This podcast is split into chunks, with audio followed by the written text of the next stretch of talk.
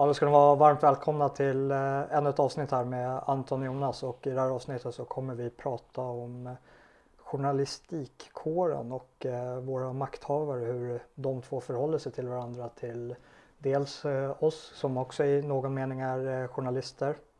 Kanske mer Skulle aldrig kalla mig journalist. Nej, det, det, det tar emot djupt att hänvisa till mig själv som journalist, men jag har ju bedrivit mycket journalistiskt arbete Har inte du ett presslägg till och med? det har jag, jag, jag är till och med Akkrediterad. Nej. Eh, vilket har hjälpt mig när det varit eh, mycket av mitt eh, journalistiska arbete i eh, Sydafrika och ja, men även här i Sverige också.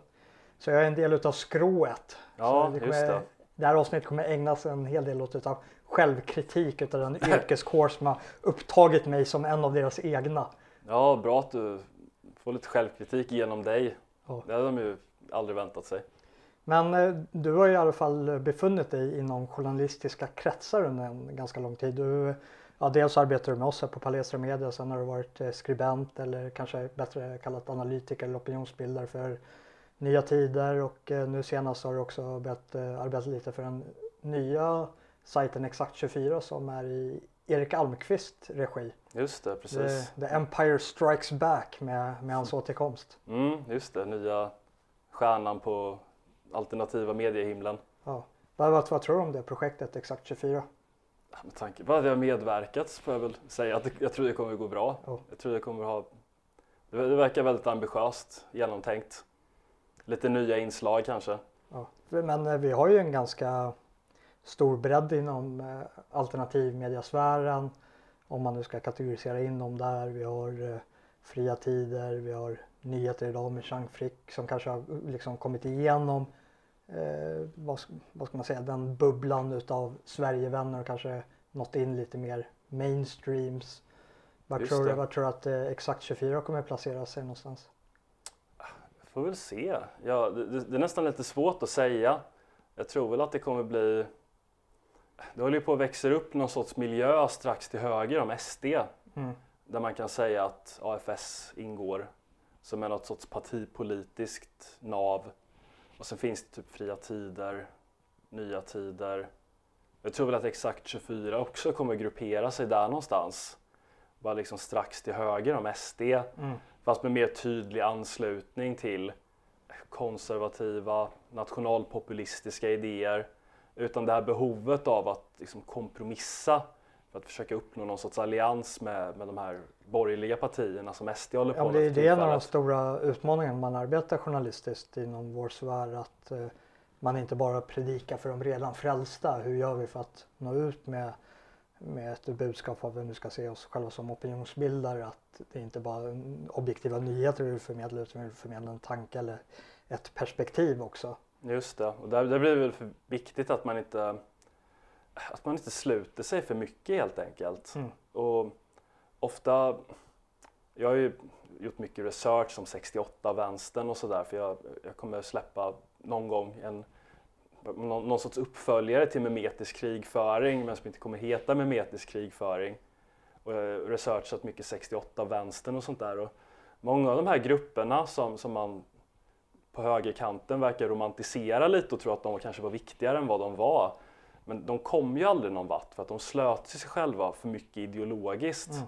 Att man hade, sin lilla, man hade sitt lilla parti och sin lilla tidning och så predikade man maoism eller stalinism eller trotskism eller någonting som, som, som verkligen hade en begränsad spridning som inte kunde spridas för mycket därför att det blir helt enkelt för mycket att skriva under på. Det är vänsterns eh, cringe-grupper, alltså de här renlevnadsmänniskorna. Ja men verkligen. Det, ja, det finns många exempel man skulle kunna ta där men det är viktigt att komma ihåg att om det blir för mycket en specifik och ingående ideologi som man måste skriva under på då begränsar du väldigt många personer. Och det kanske är okej ifall, ifall målet inte är att göra någon större rekrytering utan man kanske vill ha sin tajta lilla grupp liksom och tycker det är viktigare med den ideologiska samstämmigheten än att man får någon sorts spridning. Men om man ska ha, om man ska ha en mediesatsning som liksom ska ha ett mer allmänt anslag och kunna liksom bryta igenom i opinionen då är det nog viktigt att man dels, dels kan liksom ha ett tilltal som lockar kärnväljarna, de som redan är med. Men Men att man inte heller utestänger då kanske Sverigevänner, folk som är lite ny, nyvakna, högermoderater, höger-KD-are och liknande. Mm.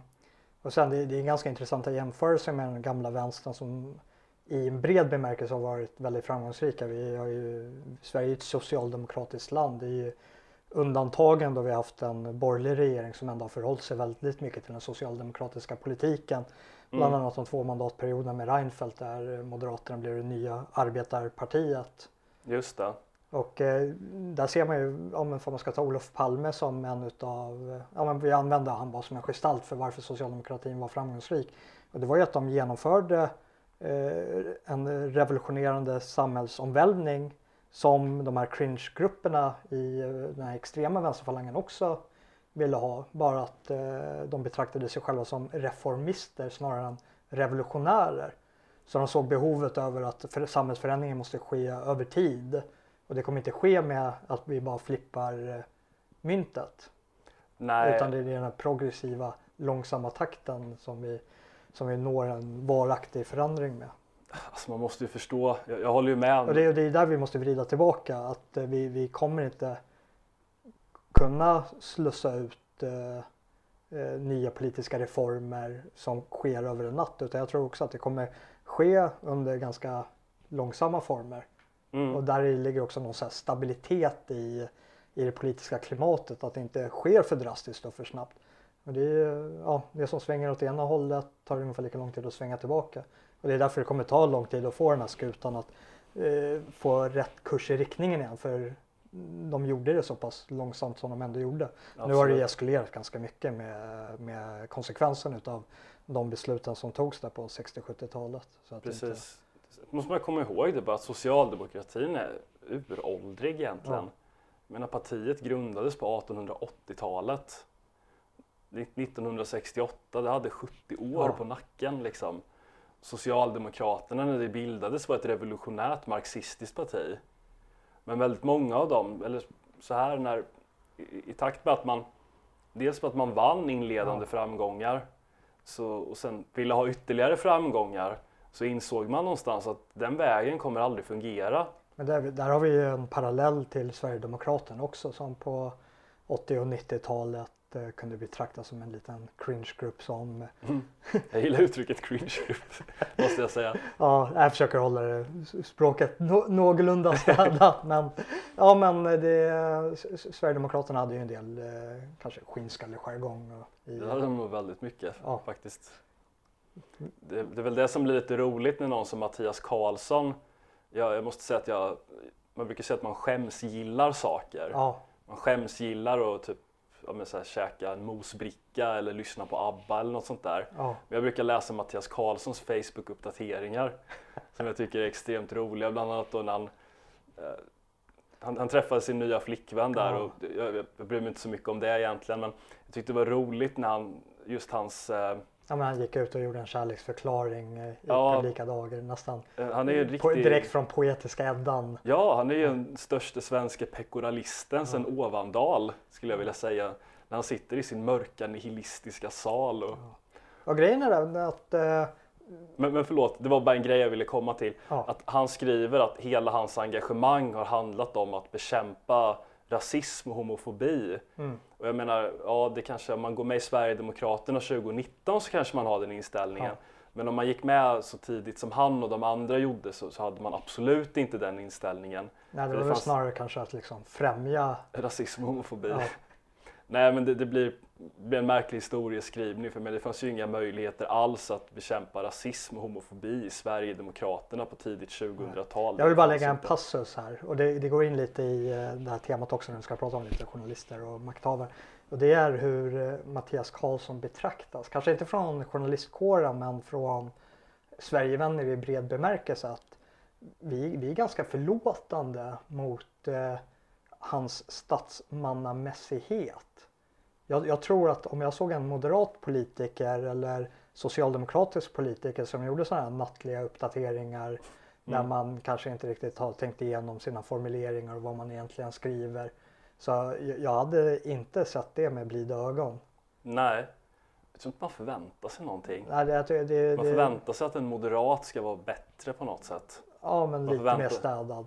Ja, lite mer, lite mer liksom, ordning på torpet. Ja, ja det, det är just, just ordet utav statsmannamässighet tycker jag att det, det är där de här nattliga uppdateringarna verkligen fallerar över hur han väljer, väljer att formulera sig vissa saker. Men eh, över till eh, det här ämnet, eller har du någonting mer på Karlsson? Nej, nej, jag tycker bara fantastiskt att eh, vi kan ta del av denna stor, store pekoralist i hans, i hans publicistiska gärning och inte bara hans politiska gärning. Nej. Eh, vi har ju en eh, journalistkår i Sverige som eh, är anledning till att vi inom alternativ media existerar. Mm. Och det är ju för att de kanske inte ger den täckningen eller förhåller sig till den konsekvensneutraliteten som man förväntar sig utav ett nyhetsmedium. Och det har ju då skapat ett vakuum till att Palestra Media existerar, Swebb TV existerar, Exakt 24 nu existerar och att Nya Tider har pressstöd och så, och så vidare. Att vi kommer upp och det finns ett allmänintresse över att få ta del av riktiga analyser. Och en utav skroets viktigaste uppgifter är ju att granska makten. Mm. Och det är väl där någonstans längs vägens gång som eh, anledningen att förtroendet till journalistkåren är så låg är för att eh, det, det tredje statsmakten som eh, medieväsendet ska utgöra och som ska granska den exekutiva makten verkar ha ingått en ohelig allians där man inte ställer de här kritiska frågorna längre, man inte gör det granskande arbetet. Och eh, man, man ser det på makthavarna att eh, det är någonting som verkligen retar dem är när de faktiskt får, får svåra frågor. Mm. Och eh, det jag tänker främst på just nu är när Jesper Johansson som var reporter, han kanske fortfarande är reporter på Nya Tider men han arbetar väl för Exakt 24 nu, jag vet Just inte. Ja. för, för, fall, fall det är något av, överlapp där kanske. Men eh, när han var på bokmässan så träffade han både Pierre Schori och eh, Jan Guillou. Just det. Vill, vill du säga någonting om det innan vi kikar på klippet? Det är ju bara fantastiskt. Ja. Det är ju lyteskomik. Det är ju människor som... Man får verkligen in... Det, det lite roligt, lite så beklämmande egentligen att folk som har varit aktiva i årtionden inom journalistik och politik och sådär beter sig som arga tonåringar Ja, när, när de blir konfronterade på ett sätt de inte är riktigt bekväma vid. Jag menar, det är ju inte, det är ju inte på ett otrevligt sätt egentligen men de får, man ser hur ovana de är att få frågor som de är obekväma vid. Och det, det här är alltså gamla makthavare som fortfarande har stort politiskt inflytande. Mm. Som inte kan svara på en eh, journalists frågor som är väldigt, väldigt relevanta. Men vi tar och kikar på klippet här. Jo, eh, skulle bara kunna ställa lite frågor till dig. Eh, jag, jag heter Jesper, kommer från eh, Nya Tider. Nya tider. Ja, precis. Jag har inte tid just nu. Okej.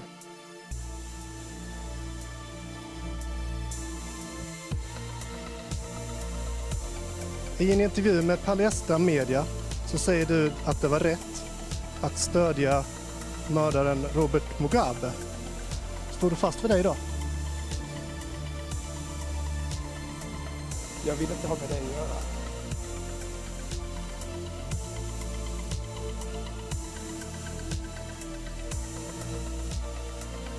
Det betyder ändå att det var rätt att stödja en, en befrielserörelse även under ledning av Mugabe när det begav sig. Det var rätt.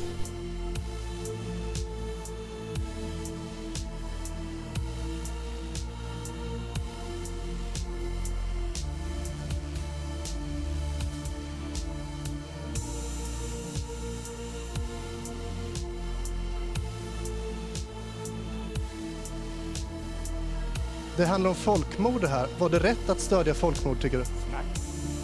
Robert Mugabe ut, utlöste ett folkmord. Jag vill inte ha med göra. Fattar du det?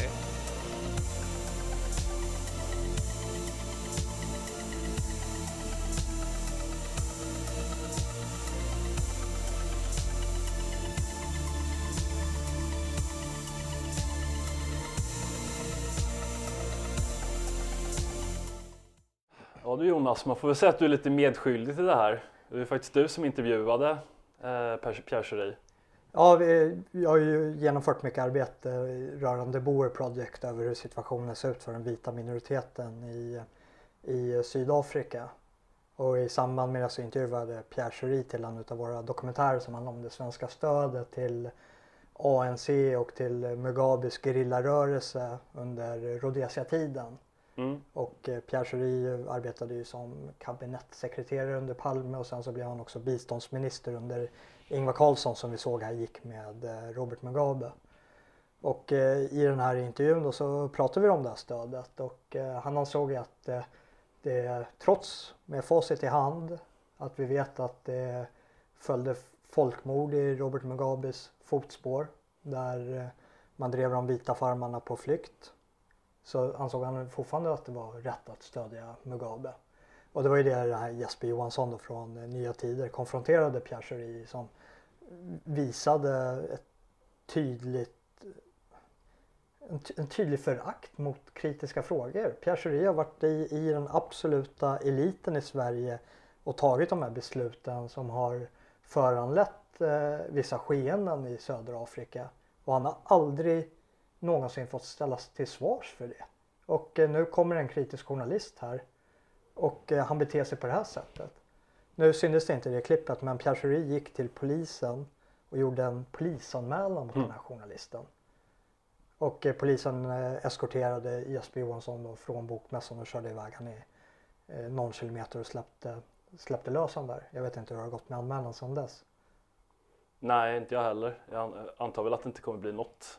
Nej, nej, för, nej förhoppningsvis inte men eh, Det, det är ju väldigt, det är ju väldigt talande verkligen det här. Jag tycker det är lite roligt också att de här människorna, det går ju en chockvåg genom dem när de hör ordet nya tider. ja. Det Ja, vet de ju vad det är. Ja, det är lite roligt att eh, Nya Tider har fått det genomslaget, att det finns en namnigenkänning till det. Mm, att de går lite från lite så här äh, ointresserade, vem är du liksom, Ja, till att de ser ut att bli chockmatade med ättika nästan. ja.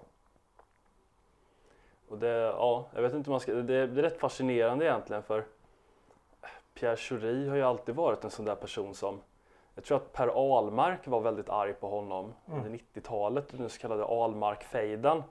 När han skulle hänga ut alla, alla kommunistiska medlöpare och människor som hade på olika sätt då försvarat eh, diktatoriska regimer i tredje världen och kommunistförtryck och sånt där. Jag tror att Pierre Schori har jag för mig stod ganska högt upp på den listan. Så det är en person som, som är kontroversiell, som borde få frågor om vad han har ägnat sig åt under alla Ja. år. Han har ju eh, också var, stod ju Fidel Castro nära och arbetade. De, och det, det knyter ju an till Palme också att eh, eh, vad jag sa tidigare att eh, han ville genomföra revolutionära idéer men att han betraktade själv, sig själv som reformist och att det behövde gå, gå långsamt den vägen. Vilket gjorde att hans ändhållplats var ju i linje med de här socialistiska rörelserna som Mugabe var en del utav, som Fidel Castro var en del utav och även Mao Kina och Sovjetunionen. Alltså det var ju det högre idealet bara att de hade en annan betraktelse över hur man skulle nå fram dit. Att man skulle nå fram till den här socialistiska utopin inte med hjälp av revolutionen utan med hjälp av reformerna. Och det är ju den enda eh, skiljelinjen mellan den extrema vänstern och den socialdemokratiska vänstern. Som om det finns en socialdemokratisk höger. Men, Nej, precis. SD kanske. ja. Eh, ja, ska, ska vi kika på när eh, Jan Guillou har ju också varit i mixen och får betraktas som någon form av eh, opinionsbildare och eh, han visade på samma form av eh, förakt mot eh, kritiska frågor som eh, Pierre Schori gjorde. Mm. Vi- Vill du säga någonting om det innan vi kollar på det? Nej, det är ju otroligt. Han är ju nästan pubertal, Jan Guillou. Ja. Sin, sin ilska och sin, sin fientlighet. Och, Ja, nej, det för, för er som har sett Ondskan eller till och med läst boken som undertecknat. Tyvärr så köpte jag den boken i min ungdom så jag jag tycker den är bra faktiskt. Jo, men man vill ju inte bidra till, till den där kassan. Men eh, nej, det är helt klart en bra bok.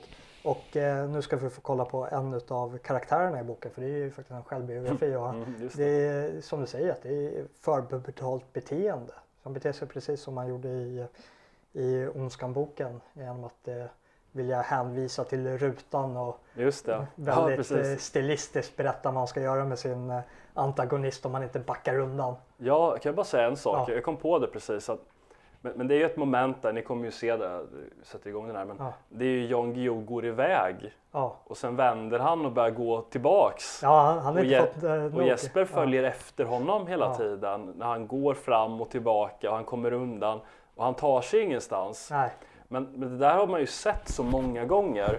Men då är det ju David Bas som har gjort det där och jag vet han går efter, det finns någon jätterolig Jesper Johansson, den Sverigevänliga versionen utav David Bas. Ja men verkligen. Ja. Nej, men när David Bas går efter en Sverige, Marcus Wiechel i Ja. riksdags, riksdagskorridoren och så går han och nästan så här ropar efter honom. Marcus, Marcus, svara på mina frågor. Ja. Det, är, det är frågan om, vi- måste nästan ta in Jesper hit och fråga var han har hämtat sin inspiration ifrån. Ja, Och sitt lugna tillvägagångssätt. För vi, det är nästan lika intressant att prata om Jesper i det här avseendet som Jan Guillou. Jag tycker att han eh, sköter det kolugnt. det är inget aggressivt. Nej. Han är ju jättelugn och nedtonad Ja. liksom. Han går ju bara, han, han, han, han, reflekterar ju bara vad Jan Guillou själv har sagt. Mm. Han säger, du har sagt det här. Vad ska vi dra för slutsatser Det av kanske det? är så att Jesper passar huvudkaraktären i Ondskan bättre än vad huvudkaraktären i, i det här avseendet i Ondskan passar som. Ni fattar vad jag menar, men nu kollar vi. Under Bokmässan 2017 fick Nya Tider in ett tips från mässbesökare som sa att den kände författaren Jan Guillou i Ja härs monter hade sagt att han ville mörda sådana som dem när han var ung med hänvisning till Nya Tider vars monter han pekade mot. Guillou fortsatte med att säga att han kom på att det var bättre att studera juridik. Nya Tiders reporter ville höra vad Guillou hade att säga om detta uttalande och ge honom en chans att förklara sig. Ursäkta Jan Guillou, går det att få en liten kommentar av dig? Om vad då? Vem är du? Eh, Jesper heter jag, kommer från Nya Tider. Eh, Du pratade förra året om att eh, när jag var ung så ville jag skjuta, mörda de här människorna och så pekade du på Nej, det- montern där med Nya Tider stod. Försök inte skitprat. Vad säger du? Det är bara skitprat. Det var under Jagar härs monter som var vid sidan om Nya Tiders. Tycker du att det är en bra metod att man mördar personer? Vem tror du att du är? Tror du att du kan journalistfråga mig på det där sättet genom att spruta lögner i ansiktet på mig? Du, då uppträder du som en idiot. Vill du starta fysiskt bråk? Är det avsikten med det här? För någon journalistisk seriös avsikt har du inte. God dag. Det var inte meningen. Jag ville bara fråga om du anser att det är ett bra substitut att studera juridik istället för att mörda människor.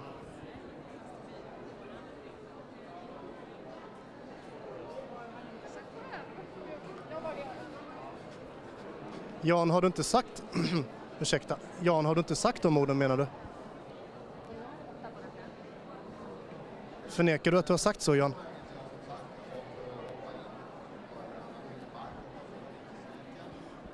Men ja, kan vi inte bara ha eh, en liten sansad diskussion om det här då allmänt om eh, yttrandefriheten och situationen i Sverige idag? Vad har du för åsikter om eh, yttrandefriheten i Sverige idag? Det är ju meningslöst att diskutera yttrandefrihet med en sån som du. Varför då? Du kommer från nya tider.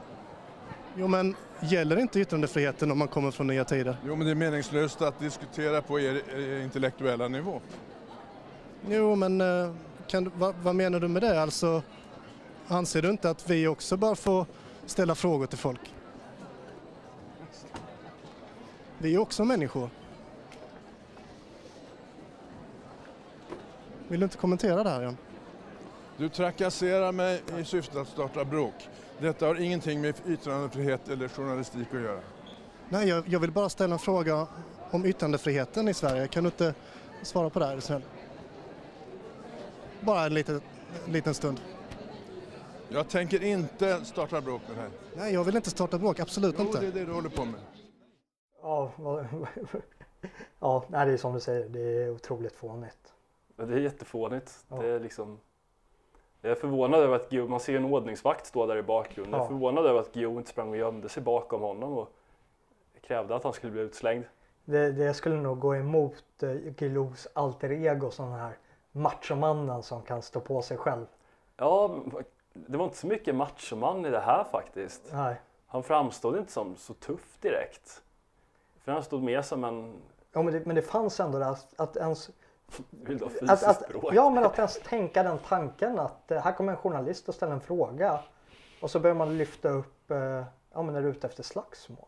Mm. Vem, vem säger så? Om du inte är lite lagd åt det hållet. Nej, det är fan en Alltså är det, är det den lösningsorienteringen som man är mot, ja då kanske man, eh, man använder sig av sånt språkbruk. Men jag har svårt att se någon annan författare eller opinionsbildare börja hota om bråk implicit. Han, han hotar inte om bråk utan han frågar ju om den andra hotar om bråk. Vilket i sig kan vara ett underklätt hot om ja, är du beredd att stegra det till fysiskt slagsmål. Vilket Det vore kul att se typ Ulf Kristersson göra Ja. samma sak. Bli här, få en så kritisk fråga och bara Mm. här, ska vi ta det i grusgropen eller?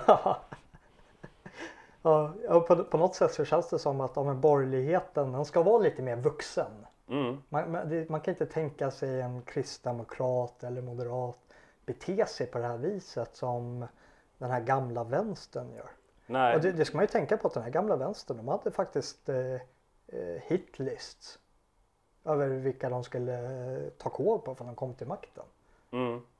Det har alltid funnits en någon sorts institutionaliserad, Mm. teoretisk understödd våldsromantik där. Alltså inte bara att, som det varit typ i nationella rörelsen, att det varit någon knäppjök som blivit full på krogen och sen gått Ja. ut och slagit någon person som sett mörk ut. Utan verkligen en så teoretiskt underbyggd Mm. våldsutövning. Det ser vi ju där vänstern har gripit makten. Att det har ju kommit med eh, riktiga blodbad. Mm. Och det det beror ju på en sak som, som inte bara är det här slumpmässiga liksom. För man har ju ofta velat skylla på, på Stalins person eller Lenins person. Men, men det är just att det finns på en grundläggande teoretisk nivå. Det finns där redan från början. Det är som någonting vänstern alltid...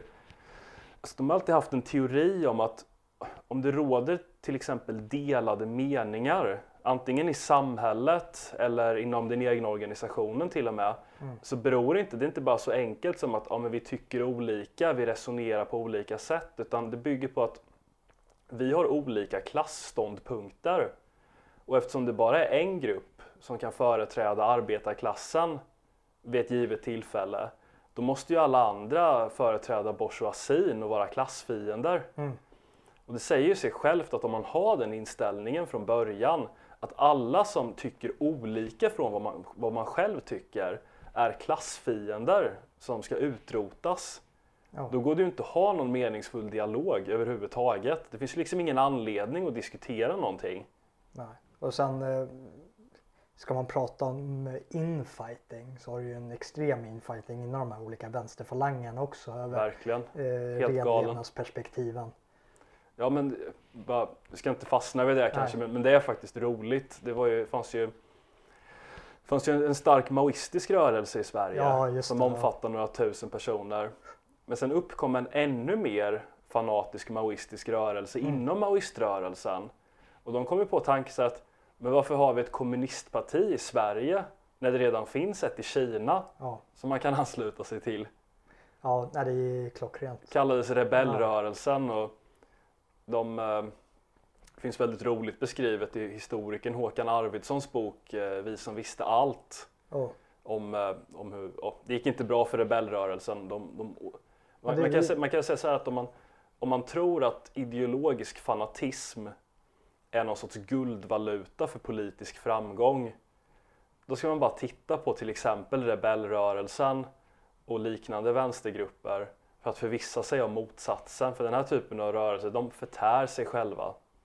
Och där ser man ju också på hur de, eh, vart, eh, vars deras lojalitet ligger över gruppbetraktelsen över var politiken ska utgå ifrån, vems intressen är det som ska främjas. Mm.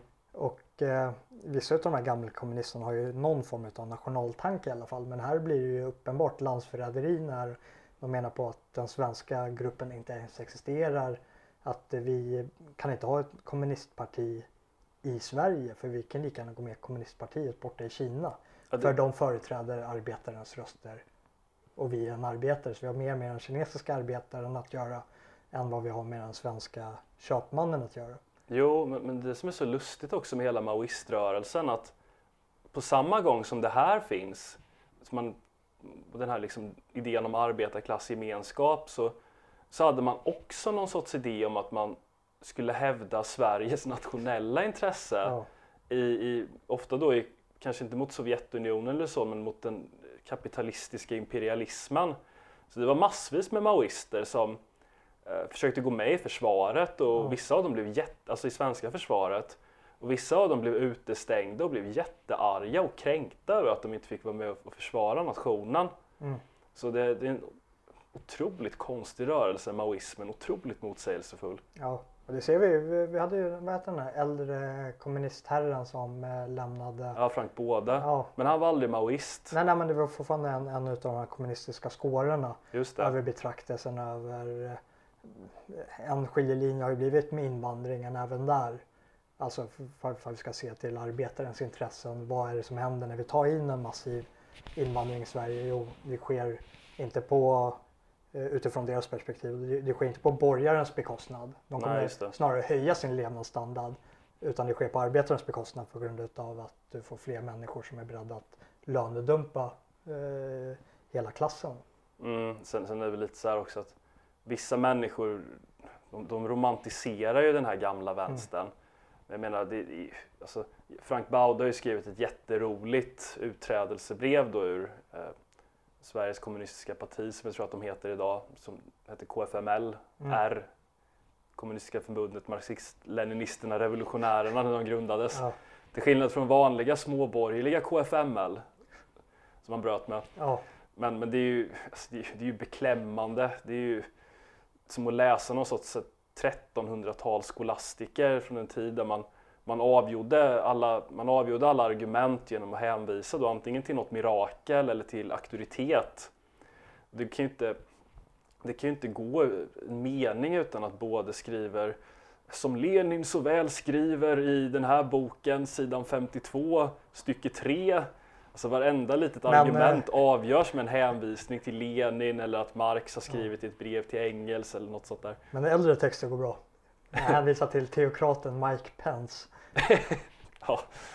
Nej, det, det är faktiskt... Ja, det, det finns en ganska rolig, rolig grej där och det är ju att den här vänsterrörelsen som försöker eh, göra en impeachment mot president Trump. Mm, Eh, Att fall, fall de lyckas så är det ju kanske till och med Mike Pence då som utifrån vänsterns perspektiv blir från askan in i elden när det kommer till till exempel abortfrågor och sånt med hänvisningar till gamla texter. mm, just det, det vore kul. Ja, eller nu eh, kan man ju vara emot abortfrågan också utifrån andra perspektiv än vad Bibeln säger med, med tanke på när livet börjar och eh, sådär.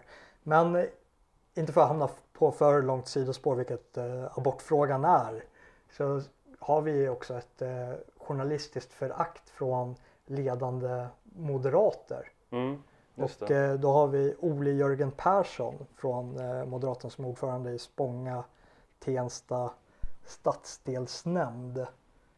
Som eh, sa till en journalist, eh, Mikael Wilger från Swebb-TV, att eh, när han ställde en del kritiska frågor så svarade han att det är du som är problemet. Just det, när ja, han, när han försökte belysa problemen som befinner sig. Ja, det är mycket möjligt så att det är Micke Wilger som är problemet för eh, herr Persson när han Mm. inte sköter sitt ämbete i eh, medborgarnas intresse. Vill, du säga något om det innan vi kikar? Att Det är otroligt roligt verkligen. Det, han tappar ju ansiktet på precis samma sätt som, Ja. som Schori och Guillou gör. Och det är liksom som, som Magnus Uggla sjöng där att när hjärnan tar slut tar nävarna vid. Ja. Nu börjar inte han fysiskt slåss då men just det att tappa masken, inte kunna kontrollera sig, bli otrevlig. Och det visar på hur, hur långt mellanrum det har varit mellan riktiga journalister som granskar makten och ställer de här kritiska frågorna. Att våra makthavare har haft en eh, walk in a park i 20-30 år. Ja, på många punkter. Ja. Men det är som, jag vet inte vad man ska säga riktigt, det finns ju något som kallas för, för kvittojournalistik. Mm. Och för, för de granskar ändå politikerna i någon mening eh, titt som tätt. Men, det är ju ofta just att det rör, det rör ju frågor som där det råder konsensus om att man kan granska politiker. Jag menar, man vänder ju ut och in på, på en jovialisk figur som Håkan Juholts liv. och kom fram till att han hade fått för mycket i någon ersättning eller någonting. Där gick det ju bra att ha enorma uppslag. Mm. Eller helt i onödan. Eller om, om det är någon skåning, några skånska politiker. Jag kommer, ihåg, jag kommer bara ihåg något sånt Uppdrag granskning-avsnitt. Då är det några skåningar som åker iväg på någon representationsresa någonstans. Och så får man följa minut per minut så här att ja, här äter de frukost, eh, 500 spänn och, och här köper de eh, alkohol och hushållsartiklar, 600, ja, 600 kronor till, allt på skattebetalarnas bekostnad. Och så finns det andra politiska projekt som innebär miljardkostnader i transfereringar. Men där är det helt tyst. Och det är, alltså det är en otroligt stark interdependens mellan median och staten där de är sammanvävda. Mm. Bara med hjälp av de finansiella medlen, pressstödet, det är ju miljardbelopp som flyter mellan dem. Mm. Vilket skapar någon form av beroendeställning till varandra. Ja, precis. Och att det finns, det finns en delad ideologisk grund också. Redan från början. Det, det finns en...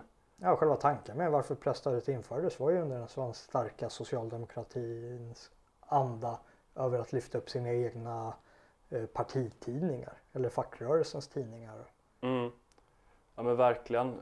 Just det är ju årtionden av snedrekrytering egentligen Mm. som, som har lett fram till det här.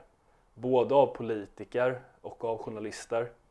Att de, de har liksom gått åt samma håll på något sätt ideologiskt. De har liksom Ja. uppnått konsensus och delade ståndpunkter i väldigt avgörande frågor.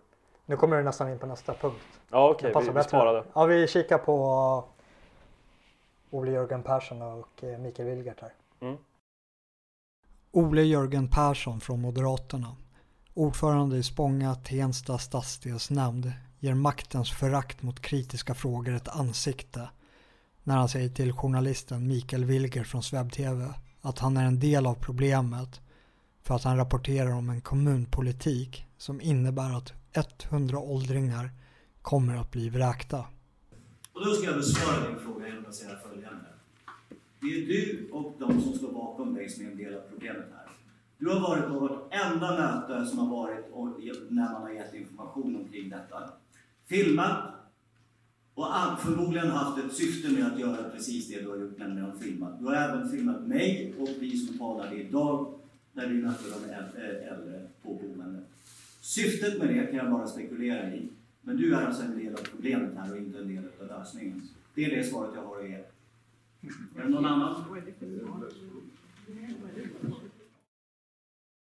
Ja, så här besvärade kan våra politiker bli när de avslöjas med att kasta ut hundra åldringar från ett boende under falska förespeglingar och utan att ha ärliga motiv.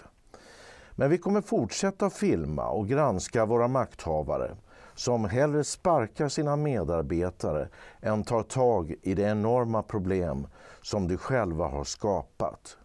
Fake news-media som sprider lögner när deras misslyckade agenda har blivit avslöjad. Du hittar oss på svebtv.se, en oberoende mediekanal. Vi kallar oss Medborgarnas media. Reportaget från uppsägningen av de gamla kommer inom kort på svebtv.se.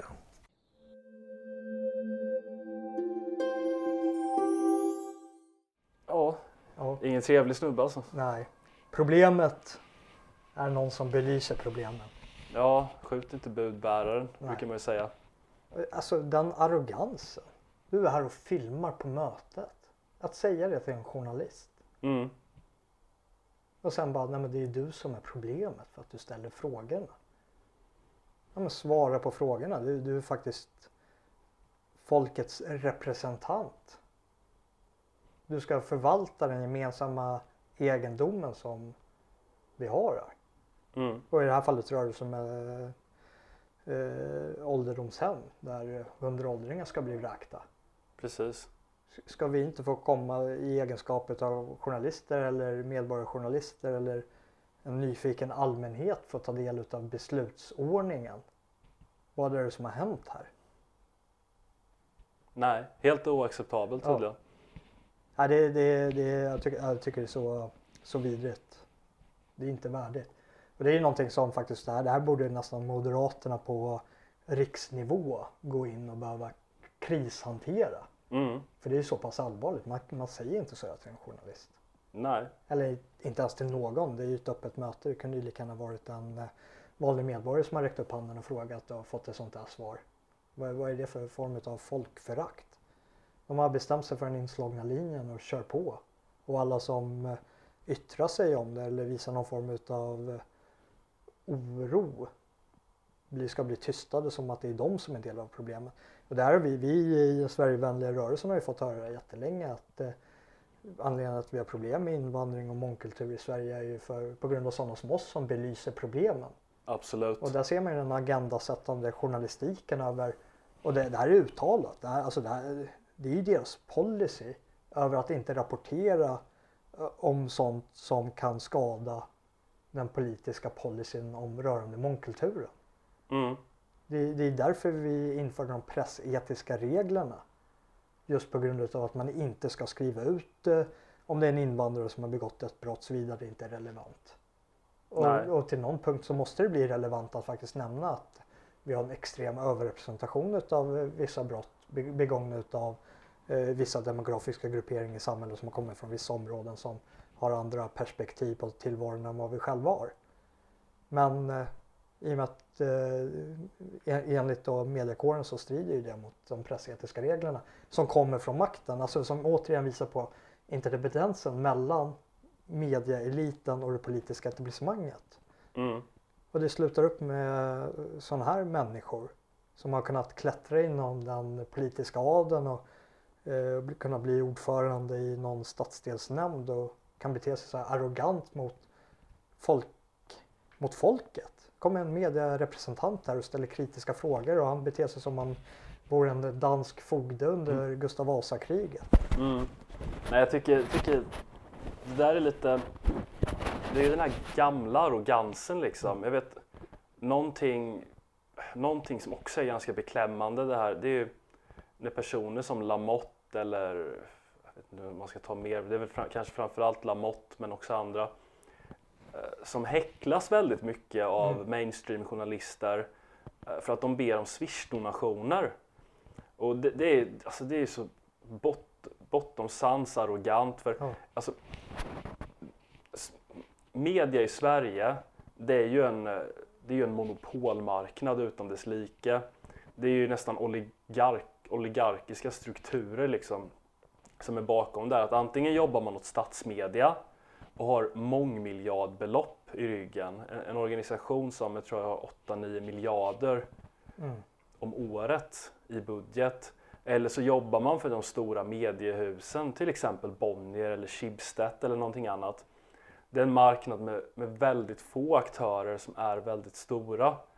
Och då är det ju givet att är man inne i en sån struktur, då har man ju en, en plattform och en enorm trygghet när det gäller sin försörjning, möjligheten att få synas och liknande. Men kom, ska man komma upp som medborgarjournalist på det sättet som Lamotte har gjort till exempel, då finns ju inga av de möjligheterna. Då arbetar man ju inte för en stor organisation, statlig Nej. eller privat.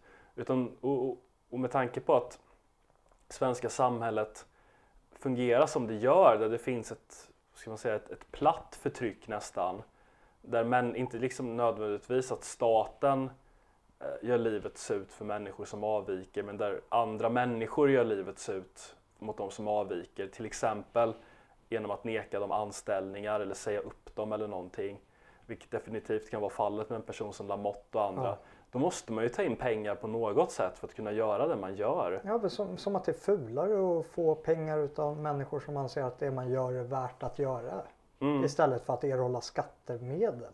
Ja, säga, säga vad man vill alltså, men Lamotte och andra, de, de tar ju in pengar. Det är ju gräsrotsfinansiering rakt av.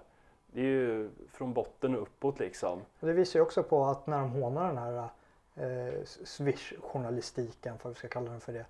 Det är ju att håna de här gräsrötterna också. Mm. Det är ju bara ytterligare ett uttryck för den här folkförakten som människor som sitter på en etablerad position trycker ner människor nerifrån. Ja, Och sen har de dessutom mage att prata om olika former av privilegier samtidigt som de spottar neråt. det blir så oerhört löjligt med människor som sitter i enorma organisationer på en marknad där, där hela systemet är riggat för att det ska fungera genom monopolbildningar.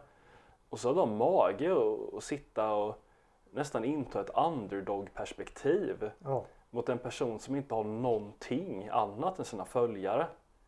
Det är ot- otroligt vidrigt verkligen.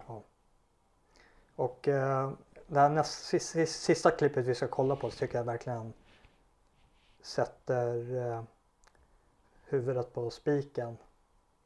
När det kommer till Inte spiken på huvudet då. Jo, kanske.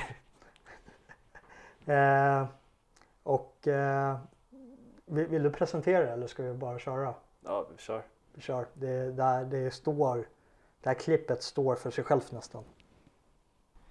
Statens skattefinansierade medieorgan SVT problematiserar att politiker likt Trump och SD här i Sverige kommunicerar direkt till folket via sociala medier. Vilket har medfört att journalister inte längre kan se till att politikerna inte vilseleder människor till sin egen fördel. Trump och SD använder sig utav ilska för att väcka engagemang i sociala medier. De är arga och deras följare är arga. Jag skulle säga att det här är den största förändringen i politisk kommunikation sedan tryckpressen.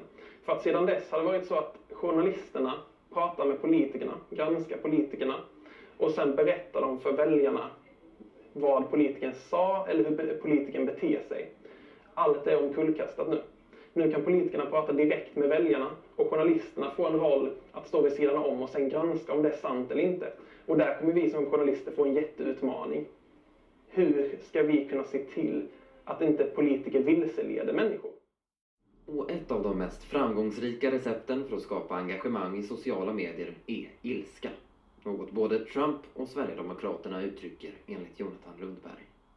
De är väldigt arga på vissa grejer i samhället och deras följare är arga på samma saker. Och sen är det andra som kommer in i kommentarsfältet och reagerar emot det. Som tycker att det de skriver är eh, dumt eller fel på något vis. Så det blir en väldigt hetsk debatt.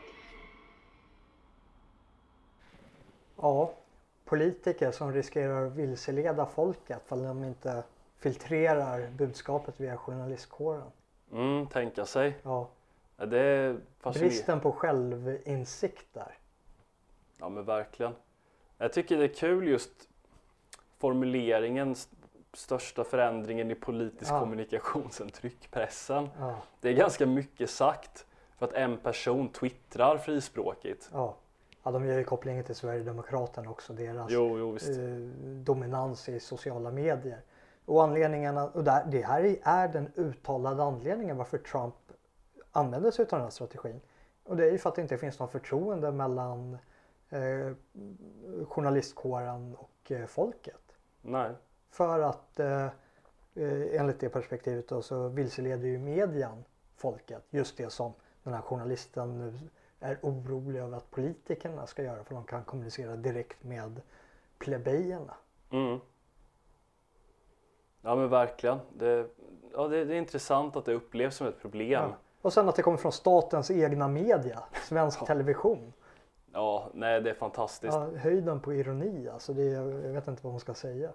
Nej, det, ja, st- staten äger tryckpressen. Ja. Man förväntar sig ändå att man ska kunna gå emot statens intressen på något sätt.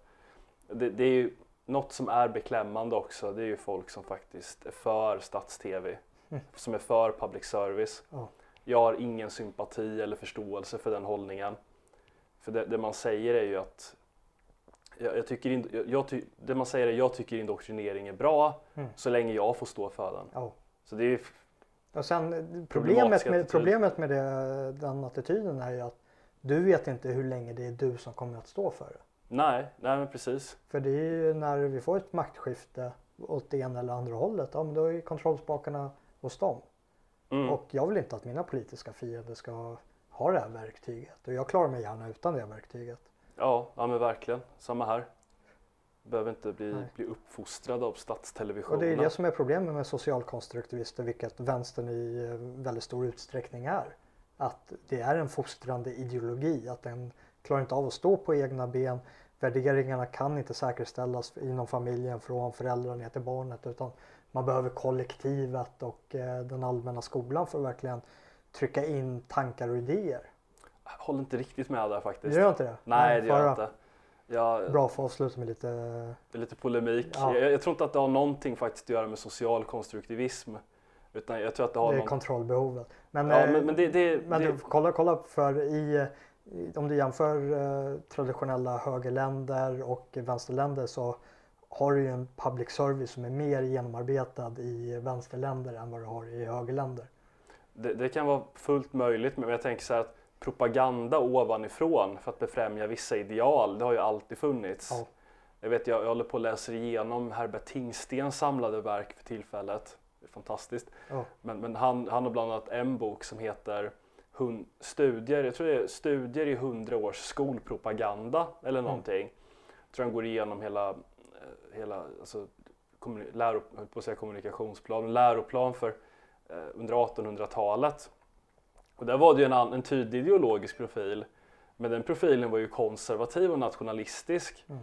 Att man uppmuntrade lojalitet till, till Gud och konung och fosterland och så vidare på ett väldigt utpräglat sätt. Ja men jag, visst, jag, jag erkänner att det, det finns ett egenintresse i makten av att behålla kontroll och då finns medieinstitut som ett av de verktygen för att säkerställa den kontrollen. Mm. Men det är skillnad när man pratar om medierna som en indoktrineringsverktyg för en eh, politisk idé som ska förverkligas. För då är det inte längre bara ett, nöd, eh, ett eh, verktyg för att behålla kontrollen utan det är en nödvändighet för att den ska kunna genomföra sin politik. För att den inte står på egna ben just på grund utav att den är socialkonstruktivistisk i sin natur vilket då kräver indoktrineringen. För tar du bort det, ja då är det andra idéer som kommer blossa fram som kanske är mer förenliga med typ naturliga förhållningssätt. Mm, ja, jo visst. Men jag tror ändå bara det är viktigt att komma ihåg någonstans att makten har ju alltid sin propaganda Mm. på något sätt. Men man behöver lite underblåsa det ytterligare genom att, att staten ska äga tryckpressarna. Men det, där har vi ju, eh, jag, jag håller med om att det är så. Och eh, då kan man ju mer prata om vilka termer utav check and balances man ska ha. Just på grund utav att eh, motverka att makten blir korrumperad eller illasinnad mot folket. Vilket gör att folket kan frigöra sig och byta ut makten om så behövs. Makten upplöser folket och väljer ett nytt. Ja. Som Bertolt Brecht sa. Vil- vilket är fallet här då. Jag, jag vill bara komma med ett förslag på den Ja. punkten. För det, det är alltid sådär, det är någonting jag hämtat från, från James Burnham som är en av mina stora favoriter. Dagens Machiavelli. Eller gårdagen, han vill inte livet den. Nej, nej tyvärr. Men bo- både ha dagens Machiavelli. Ja. Nej men det, det, är ju, det är ju så här att när politiska aktörer av ett slag eller annat pekar ut, de, de, pek, de har ju alltid som tendens att peka ut problemet hos sin motståndare. Att det den här personen gör är fel och dåligt. Men eh, väljer ni mig istället så kommer jag göra allt mycket bättre. Och, och vill ni uppnå, för alla lovar ju samma sak mer eller mindre i abstrakta termer att alla lovar ju frihet, alla lovar ju jämlikhet av något slag. Mm. Eh, just hänvisning till frihet är ju väldigt populärt. Men politiska aktörer de vill ju alltid utse sig själva till garanten för det här. Att det är vårt parti eller den här ledaren eller den här institutionen som är garanten för allt det här. Och exakt så är det tänket ligger ju bakom public service. Att jag tänker mig att ja, men public service är garanten för, för den här friheten inom media, den här objektiviteten. Därför att de, de är inte reklamfinansierade utan de finansieras med offentliga medel. Men då har man ju överhuvudtaget inte tänkt på att man under årtionden har snedrekryterat människor av en viss politisk, av en viss, på en viss ända av det politiska spektrumet till den institutionen. Men det är som den här Ro- Robert Conquest, han formulerade ju några lagar att Mm. om en politisk organisation eller byråkrati inte är uttalat högerinriktad så kommer den gå i en vänsterriktning till slut. Och jag vill bara säga en sak, alltså, bara, för att, bara för att en aktör hävdar att det är de som upprätthåller objektivit- objektiviteten eller friheten eller vad det nu kan vara så betyder inte det att det stämmer utan de ljuger oftast och det gör public service. Att bara för att de säger att de upprätthåller objektiviteten så finns det ingenting som får mig att tro på dem för det finns inga bevis som pekar i den riktningen. Utan det som verkligen upprätthåller någon sorts balans det är ju systemet i sig, det är ju möjligheten för dynamik i systemet. Att om, om det finns en fråga som ingen aktör behandlar på ett bra sätt, då måste systemet tillåta för en ny aktör att komma upp och behandla frågan. Vilket ju är exakt det som har hänt med den här informationsrevolutionen vi har fått via internet. Att gammelmedia i Sverige, de gamla tidningarna och public service, de förteg och ljög om vissa frågor. De drev en agenda stenhårt och krossade alla kritiker och tillät ingen, ingen debattyttring, debattyttring alls. Men då kunde det komma upp alternativmedia istället och balansera det där. Och i framtiden om det är andra frågor som alternativmedia inte skulle behandla men som behöver behandlas, då måste det kunna komma upp nya tidningar som behandlar de frågorna. Så liksom garanten för de här bra sakerna vi vill ha ligger inte i en aktör utan det ligger i ett dynamiskt system som kan tillåta nya aktörer att komma upp. Ja, verkligen. Och där har ju teknologin varit eh, oerhört till hjälp just när det kommer till eh, dynamiken. Och där kanske den här journalisten från SVT inte har helt fel att eh, den teknologiska utvecklingen som har möjliggjort det för eh, politiker, medborgare, andra aktörer att eh, frångå presskåren med att nå ut med ett budskap är i paritet med eh, att jämföra med Gutenbergspressarna. Ja, verkligen. Det, det har jag rätt i. Ja. Men jag ser det som något positivt. Ja, ja men verkligen, verkligen. Det skapar dynamik och dynamik är bra. Mm, Kaos. Verkligen.